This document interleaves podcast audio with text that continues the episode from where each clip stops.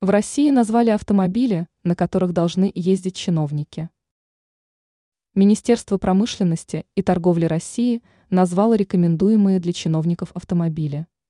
Те машины, которые они должны использовать в служебных целях.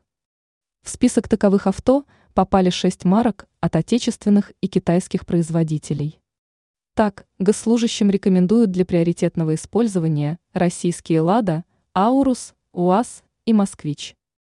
Еще две марки представлены автокомпаниями из Поднебесной. Чиновники могут выбрать «Эволут» или «Хавейл».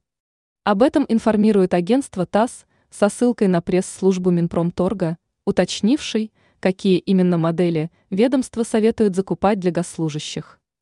Так, если выбор пал на ладу, то рекомендуются модели Веста, Веста V-Cross, Грента, Нива Travel, Нива Legend. УАЗ, модели Патриот, Пикап, Профи, Хантер, Изгэр, бренд Аурус, модели Сенат и Коммендант. Бренд Москвич, модели 3, 3 и 6. Китайские авто, Evolut, модели iPro, iJoy и iSky, Havail, модели Jolin, Dargo, F7, F7X и H9.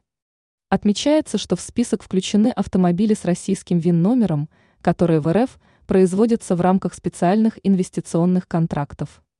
Обращается внимание, приоритет для закупки – высоколокализованные модели. Если уровень локализации ниже крайнего значения для доступа к государственным закупкам, в этом году минимум 3200 баллов, закупка возможна лишь по разрешению, выдаваемому в порядке, установленном приказом Минпромторга.